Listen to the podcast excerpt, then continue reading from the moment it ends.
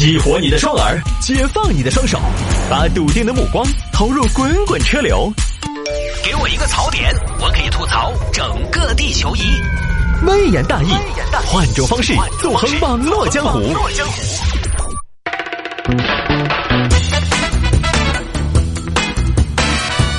欢迎各位继续回到今天的微言大义啊！来，下面我们来看这个吧。为省一块钱，太原男子骑共享单车去机场赶飞机。这个是什么啊？这个事情发生在山西太原。太原有一个张大哥，今年呢四十，平时呢生活比较节俭。哎，媳妇儿，洗脚水别倒啊，我拿来泡茶。哎，儿子，肉掉地上就不要了噻。我跟你说，只要在七秒钟之内捡起来，都不得脏哦，没得细菌哦。哎，老李，你这个剩饭就不吃了，你那是太浪费了。我哪有我我吃啊？这个里面里面嘛，起码还有十颗米嘛，太浪费了，就特别节约。前段时间呢，单位安排张先生去出差，啊、呃，老张啊，最近这个这个四川那边业务如火如荼，我觉得小李可能有点忙不过来，他经验也不够，是吧？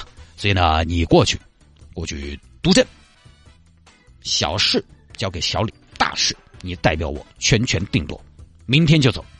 呃，好的，谢总。哎，但是那个路费和住宿是我自己，这个你放心哈、啊。这个，呃，可能老张你是不是第一次出差啊？也是第一次坐飞机，对吧？这个你放心。那么机票呢，已经给你买好了啊。住宿呢，过去小李会给你安排的。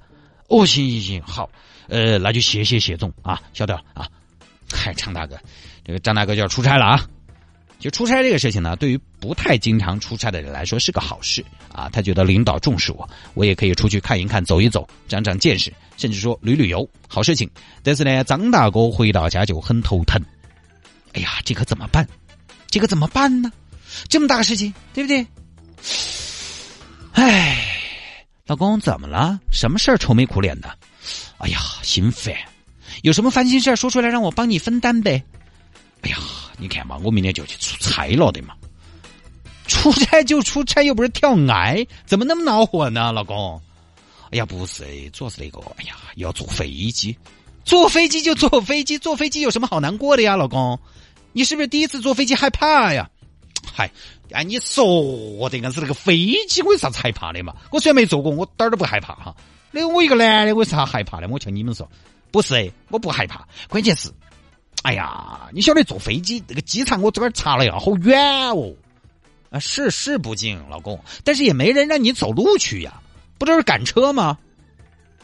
哼，赶车我不晓得赶车，问题是赶车要好多钱哦，二十多公里，打地道五十，五十就五十嘛，老公你都快五十了，花五十块钱怎么了嘛？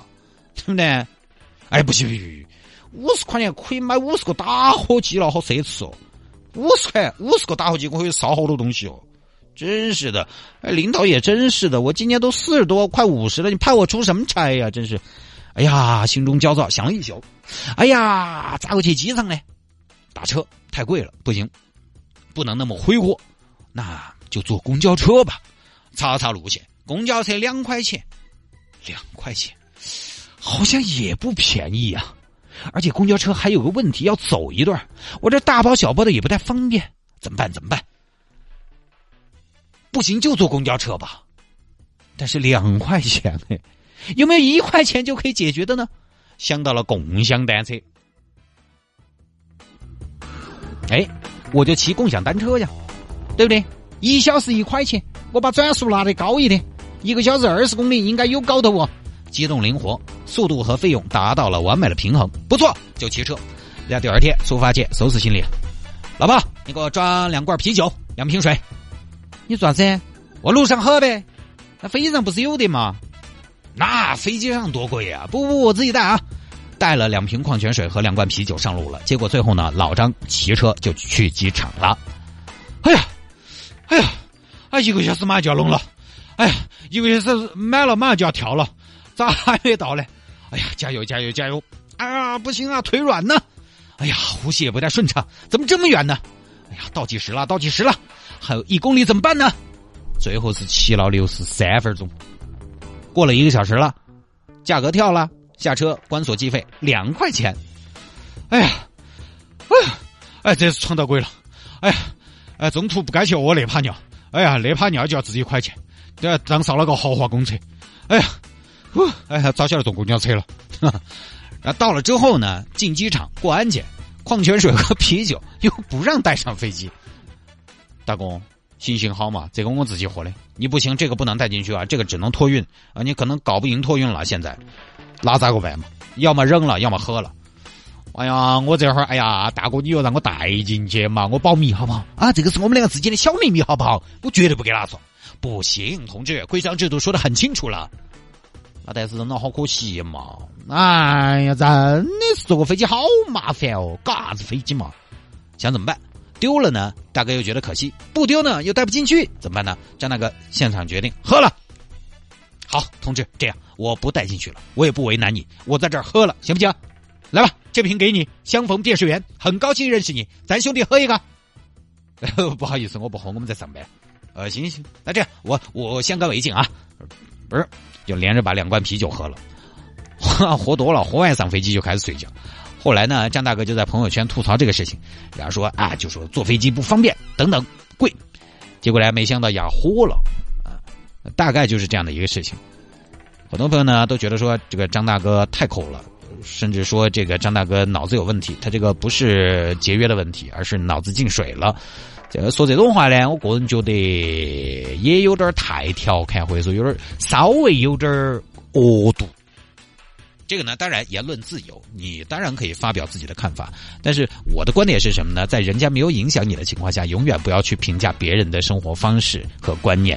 一百个人，一百个活法，情况不一样，大家的行为习惯是不一样的。你比如说，你换成是很多年轻人，他会觉得说，哦，我骑车浪费时间，风里来雨里去的，还很辛苦，对不对？你骑到了一个小时，在路上骑骑得风尘仆仆的，我宁愿打个车，给五十块钱。其实那是因为在你的观念里面，你认为自己的时间是值钱的，并且你愿意花钱买时间，买舒适。舒适和时间其实是奢侈品。在以往的很多年，其实我们很多人没有花钱买舒适、买时间的概念。舒适和时间一定是在满足了基本的生活需求之后，有空闲去追求的东西。我举个例子，比如说我们父母他们那一辈，他们就觉得时间和钱比起来，时间是可以牺牲的，钱这个东西呢，能省咱们就省，花时间换钱。因为他们确实曾经很多年物质上不富裕，像我们的父母就是五几年六零年左右出生的，刚好遇上很困难的时期，在他们的成长阶段，物质上特别的不富裕，而时间上呢，其实相对比较悠闲一点，所以很多人其实在这个方面并不敏感啊，时间他们并不敏感。他们可能当年吃大锅饭，反正哎，你差不多每天也没得啥子加班这些说法，就是该好久下班就好久下班，也没有什么市场经济，只有市场经济才会把一个人逼的节奏很快。那个时候都是计划经济，无所谓的这些事情，他们在时间方面并不敏感。他们出去了坐什么飞机，对不对？现在谁耍也是嘛，哎呀，赶火车嘛，坐汽车嘛，慢慢耍嘛，慢慢走嘛，对不对？上车睡觉，下车屙尿嘛。就出去住酒店，哎呀，只要干净就可以了。你对照一下你们家里的长辈出去旅游，是不是都是这样的诉求？其实你要说他们没得钱，他们现在有钱，就是他们啊，他们不算特别有钱，但是他们呢，儿女都大了，花钱的地方呢并不是很多，上面老的也都差不多了，对不对？